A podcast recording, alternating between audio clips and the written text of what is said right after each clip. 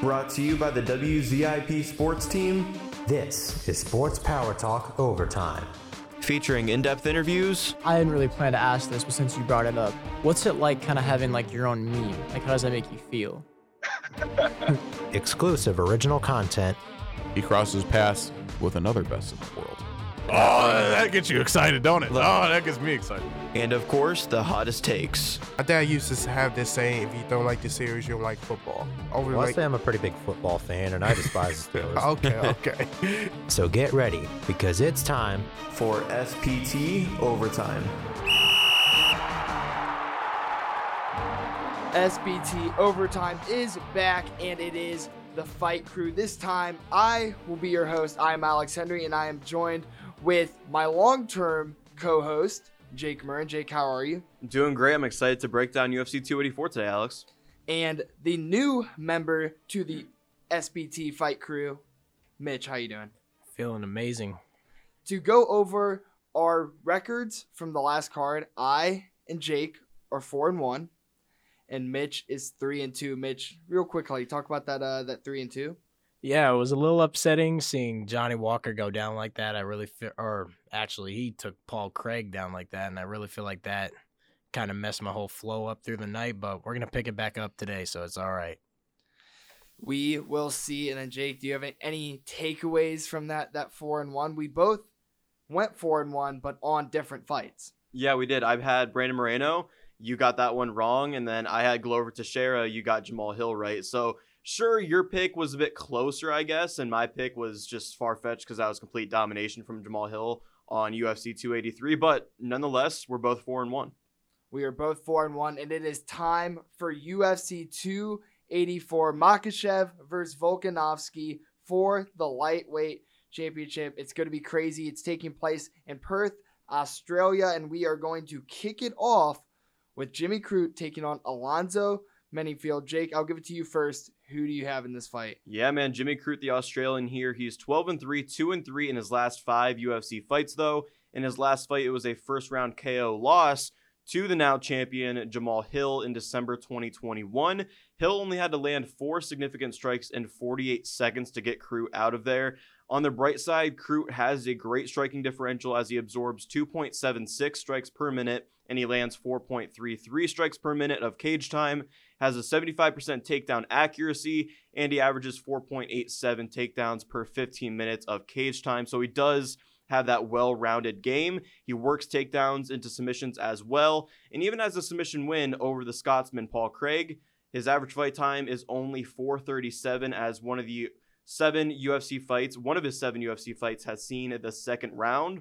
For Menifield, he's 13 and 3 with 10 knockout wins and 10 first round finishes. He wins 77% of his fights by KO or TKO, and he has a great takedown defense, which is something I see importance in in this fight. 85% takedown defense. In his last fight was a first round KO win over Misha Cirkunov. That's the only thing I worry about him with is his gas tank. He has the power to finish fights, but the longer the fight goes, the more he struggles to keep up the pace and keep up the action. And that's kind of what I saw in his loss to William Knight, who now has lost back to back fights since beating Menifield. Menifield rarely goes to decisions in fights, and the same can be said for Crute with the average fight time being under five minutes. The question here is whether or not Crute can effectively shoot for takedowns, keep Menifield on the canvas, and avoid his knockout power. If he does that, I could see Crute winning with ground and pound or submission.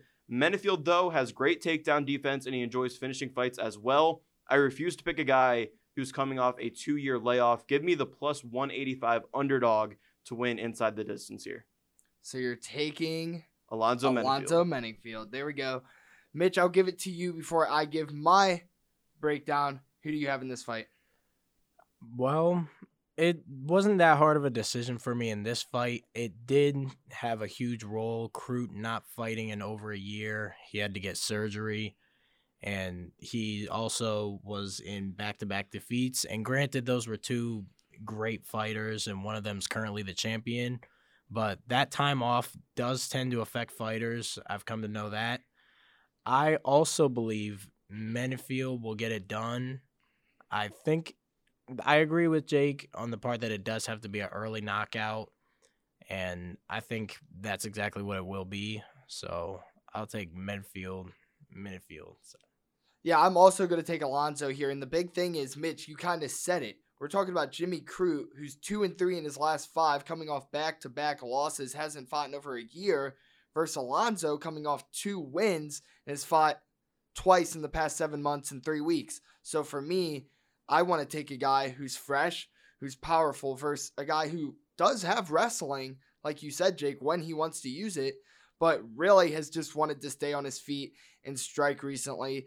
And just because of that, I have to take Alonzo Menifield here. So it looks like we are all in agreement in the first fight. Mitch, I'll give you the second one. We have Justin Tafa versus Parker Porter in a uh, little heavyweight bout. Who do you have here? Yeah, this one was a little tough to pick because they've both been kind of up and down in the UFC. And Tafa recently won his fight, but Porter's trying to bounce back. He just lost. And it's heavyweight. I know that the knockout's always a factor with heavyweights. And I think I think it's gonna be a slugfest in this one, which is what I'm hoping for because I love to see heavyweight slugfests.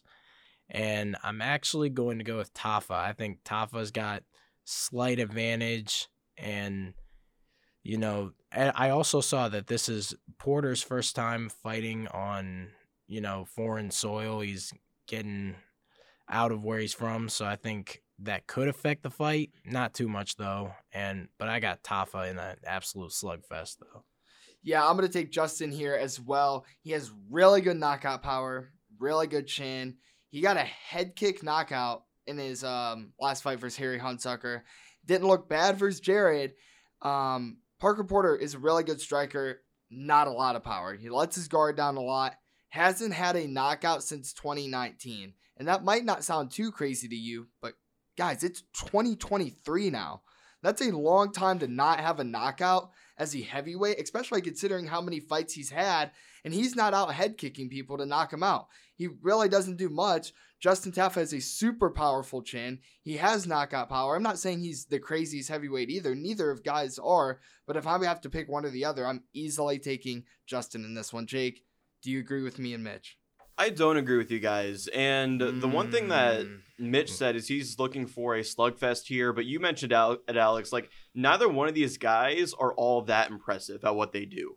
And I'm actually not really looking forward to this fight. I don't expect fireworks from this fight as you would see in most other heavyweight clashes in the UFC. If you look at Tafa's game, you mentioned his last win over Ohio legend Harry Hunsucker. Not really a legend at all. I'm kidding there. Hunsucker got knocked out by everybody he faced in the UFC. Uh, and Tafa, he actually snapped a two fight decision losing streak by winning that contest. He does have 100% takedown defense, but I don't really see that coming into play here. He has a negative striking differential. He ha- has decent speed in his strikes, but to me, he obviously has power, but nothing other than that really impresses me about Tafa's game. If you look at Porter, Porter, he's 13 and 7, five wins by KO, three first round finishes. He has a long average fight time for a heavyweight at 10 19.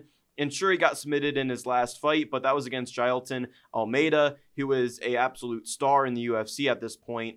Unlike most heavyweight fights, I see this one going to a decision. I could see neither man really connecting with the shots that they need to knock out one another, and in that process, getting tired and going all three rounds. Porter is a guy at heavyweight who's experienced in going the distance, and I'm not sure if Tafa is going to be able to threaten that. Once again, you know, I'm taking the underdog in this fight as well. This time, it's the experienced heavyweight Parker Porter by decision.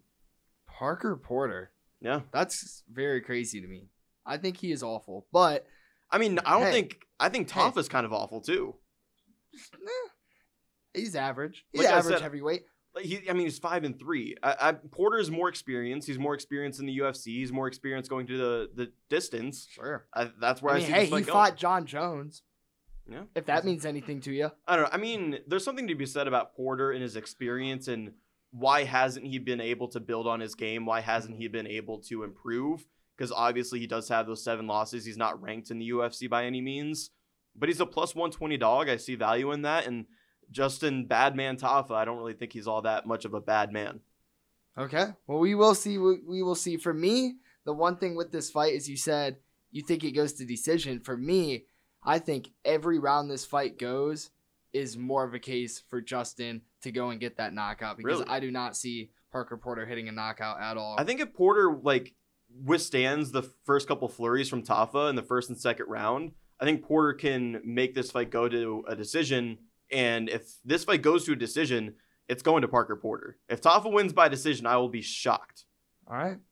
So the first disagreement coming very early to the next fight. Jack Della Maddalena taking on Randy Brown. I'll start this one off. Uh, Brown, really, really good striker, good speed, good boxing. He has BJJ if he needs it, but he really relies on that lengthy striking uh, to maintain distance well and to just kind of go in and out with you. Uh, Jack Maddalena is really fun to watch. He has a great jab, a good cross. He marches forward well, and he lands 8.45 strikes per minute. That is a problem for anyone. And I think that's why I'm going to take Jack here to get the win. He's going to march forward and just strike with Randy Brown. The, the distance isn't really even going to be much, I think. I Last time I checked, the reach was only about two or three inches, which really isn't crazy in MMA math uh, in terms of reach. And I just think Jack Della Maddalena is a contender if he can really get this um, this win under his belt, and I think he will. Mitch, what do you think? I personally have a lot of faith in Jack Della Maddalena to get out of here with a win. He's got three straight first round finishes and he's a he's an up and coming star and I think that people should definitely keep their eyes on this guy because I think he actually could work his way up to competing for a title shot sooner than a lot of people think. I'm going to take him in this fight. It wasn't that hard for me and I know not to sleep on an opponent and I know Randy Brown could possibly have a chance, but I'm gonna hop on top of the Maddalena hype train, hype train right now, and I'm just I think it's going to be pretty quick, just like his last three fights, and I think he'll get it done. Yeah, I agree with you guys. Randy Brown, I don't think he has much of a chance here at all. I think Jack Della Maddalena is a good parlay piece. He's 13 and 2. The Australian wins 85% of his fights via KO. He has seven first round finishes. I have no idea how this man isn't ranked in the UFC yet. In his last fight, it was a first round KO win over Danny Roberts in November. He's just great at throwing powerful combinations without getting hit himself. He hasn't even been hurt in the UFC yet. And I think the ceiling in this man's career is very similar to their career path of Dustin Poirier. Hmm. That's how special I think Della Maddalena is so far.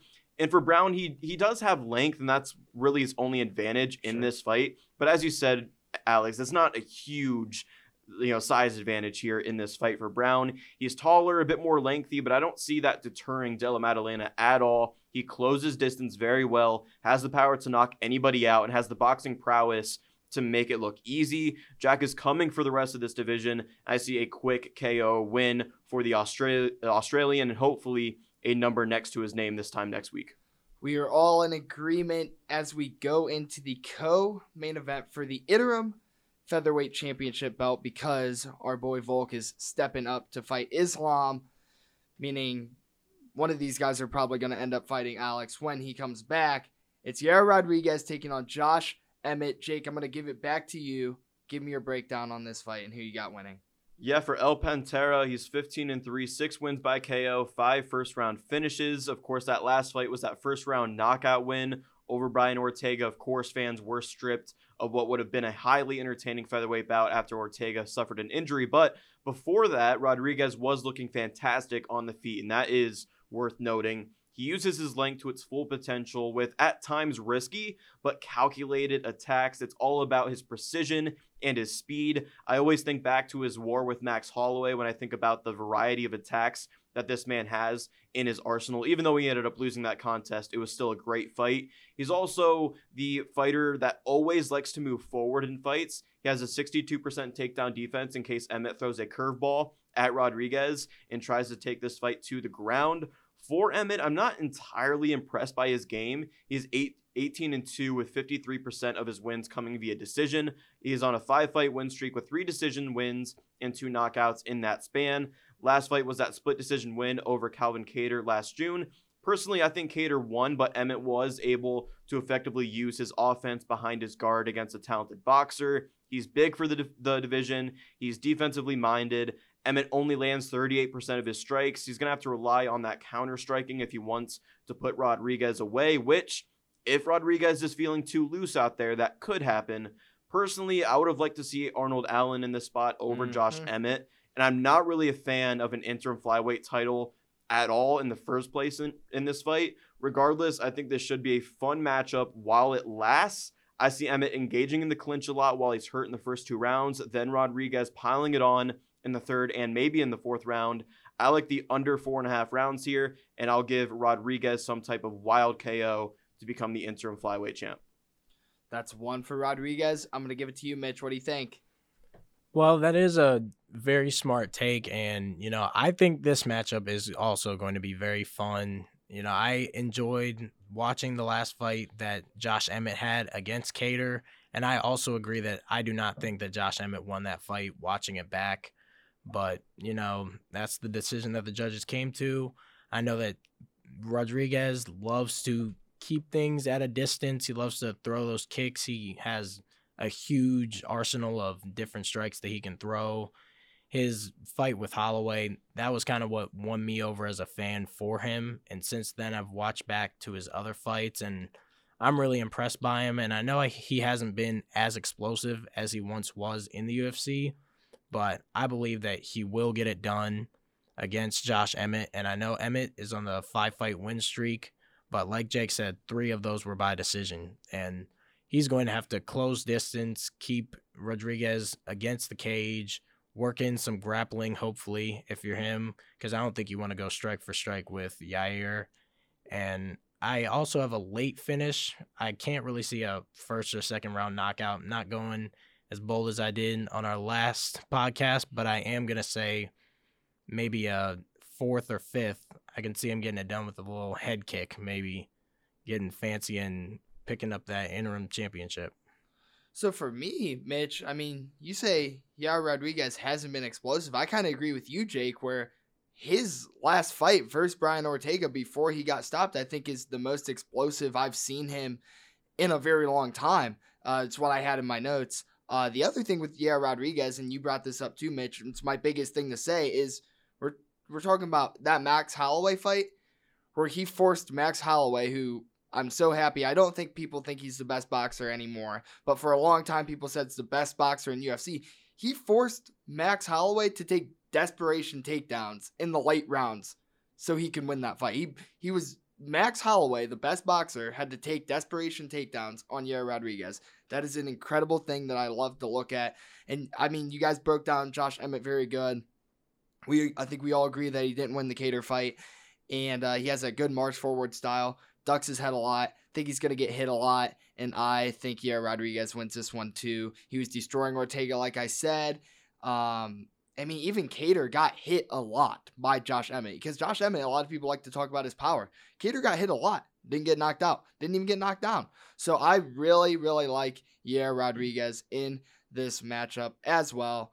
On to the main event Islam Makhachev taking on Alexander Volkanovski in Alexander's backyard for the belt. Jake, I'll give it to you.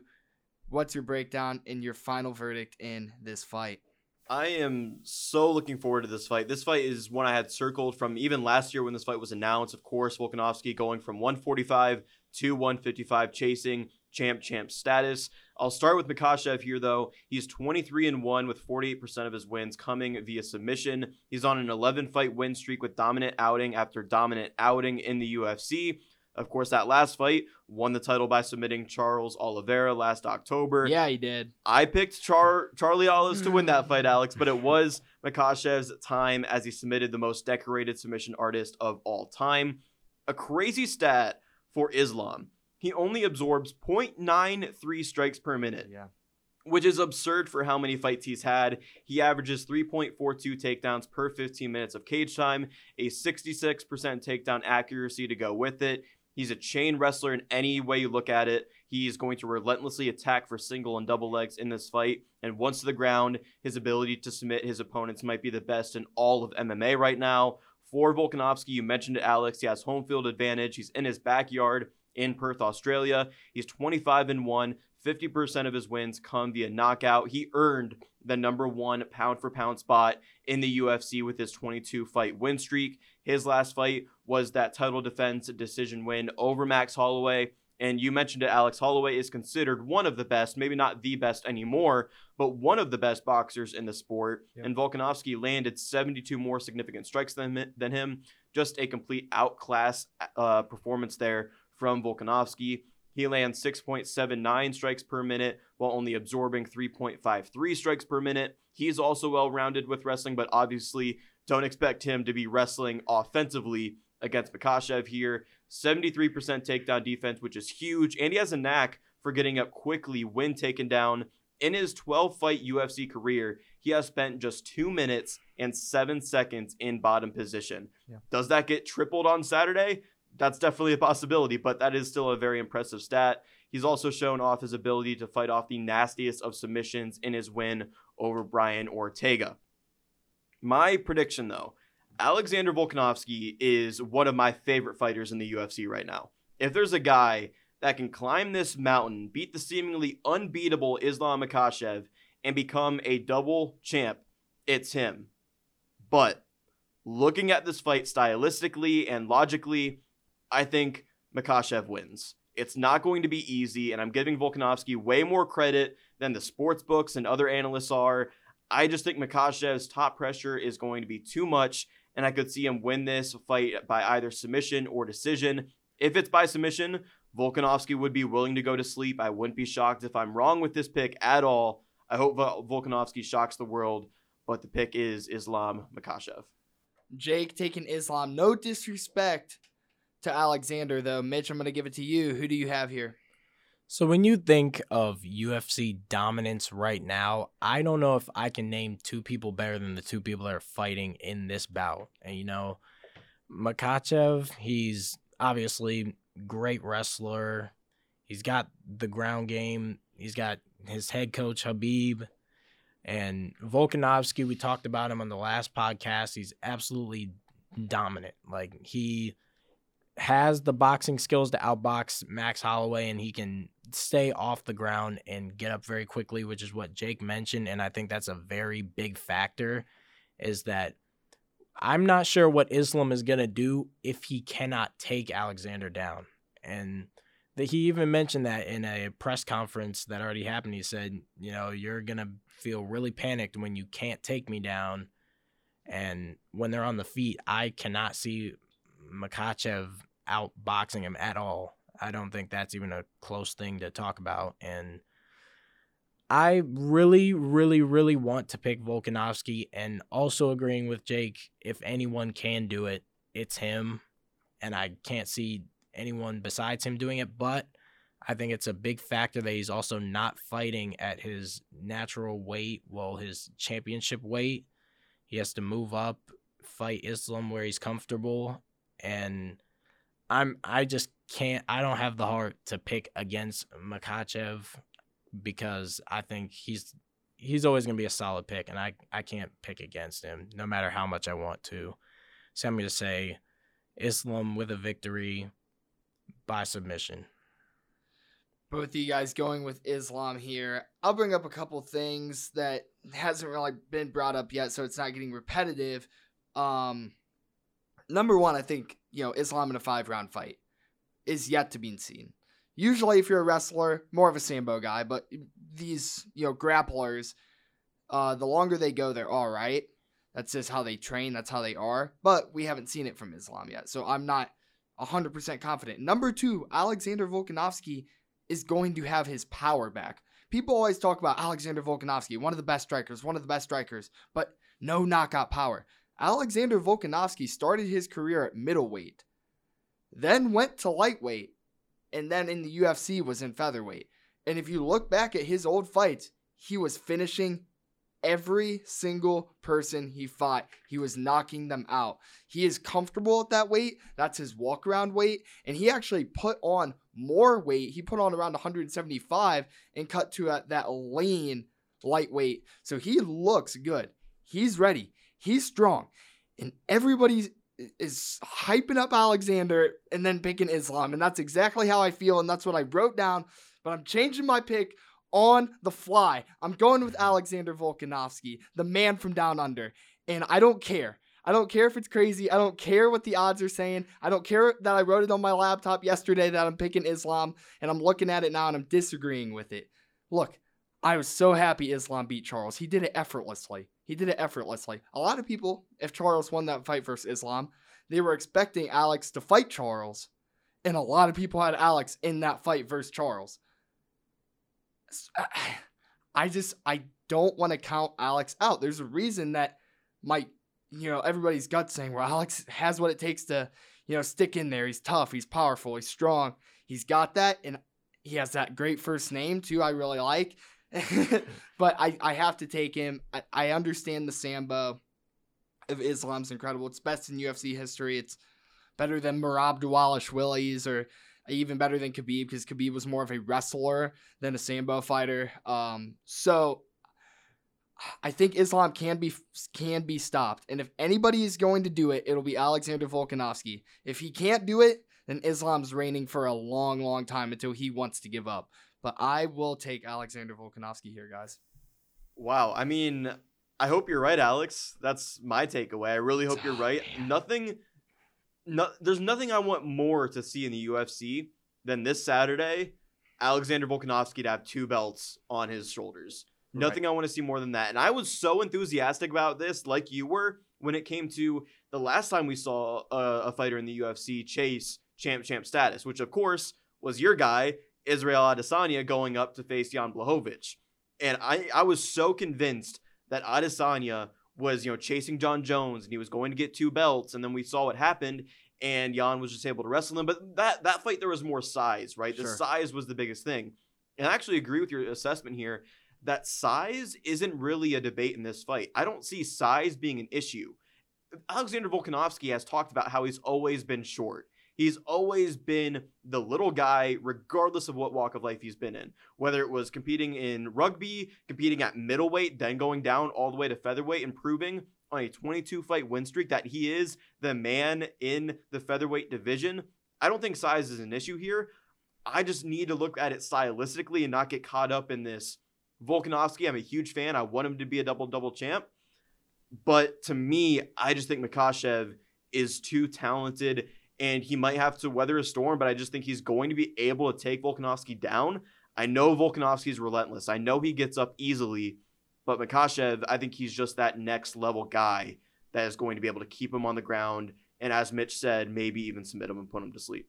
Sure, yeah. I mean, it's it's hard. I quite literally have on my laptop Islam's name highlighted, meaning I was going to pick him. I just changed my pick. The one thing, Mitch, I was also going to say is you talk about when you look at the jump, uh, being a difficult jump. Conor McGregor made this jump and won successfully in his in his career. He he did do this jump and he became a double champ.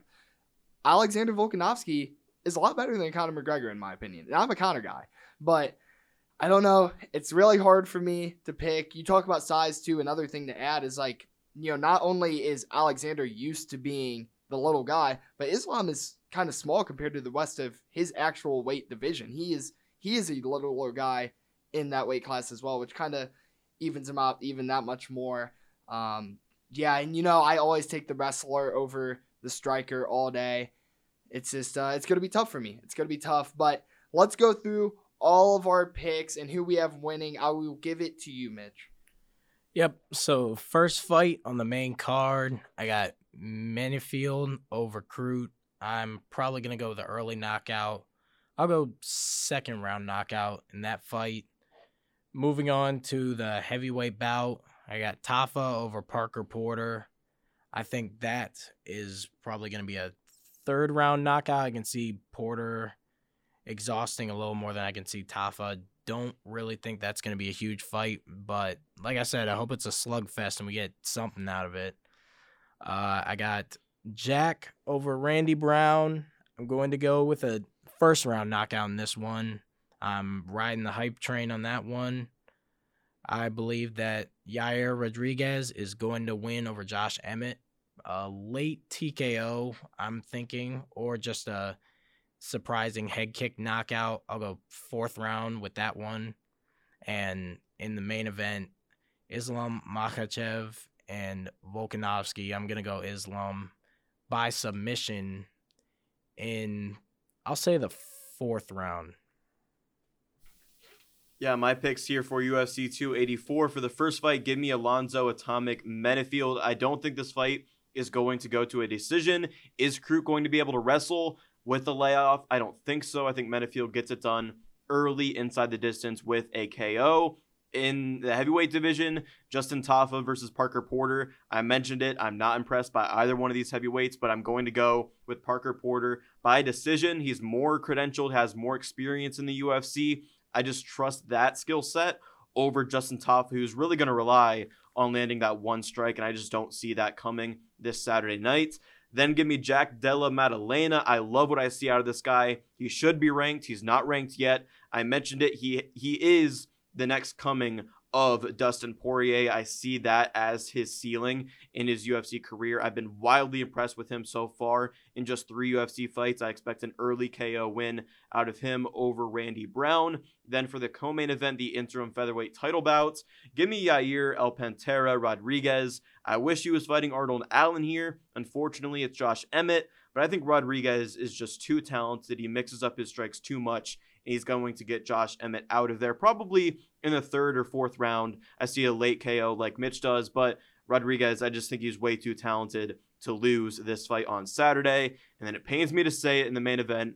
I'm rooting for you, Alex. I hope you get this pick right, but I unfortunately have to go with Islam Makhachev. I think his time is right now as he chases a legacy of his mentor in Khabib Nurmagomedov.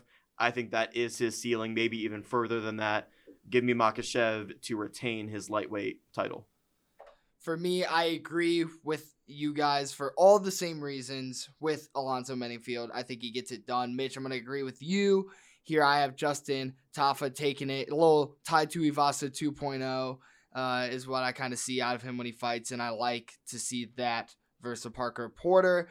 Give me Jack Maddalena over Randy Brown in his fight. I think uh, Della's got what it takes to get it done. Give me Yair Rodriguez. I also really like him. I think he's actually a lot better than Josh Emmett. I think Josh Emmett's very overrated. And give me Alexander Volkanovski. Is my heart speaking volumes over my brain? Maybe. But I will say one thing that I've always done with this show is I go with my gut. I always, always, always go with my gut at the end of the day, and uh, usually that's that's work and the stats and everything aligns with my gut. But I my gut just tells me Alexander Volkanovski, and that's why I can't pick against him. And I think he will become the double champion here very soon. But that is going to do it for today's episode of Sports Power Talk Overtime. I hope you guys enjoy UFC 284, February 11th, taking place in Perth, Australia. But for right now, I've been Alex Henry. I was with Mitch Bates and Jake Murren. And we are signing out.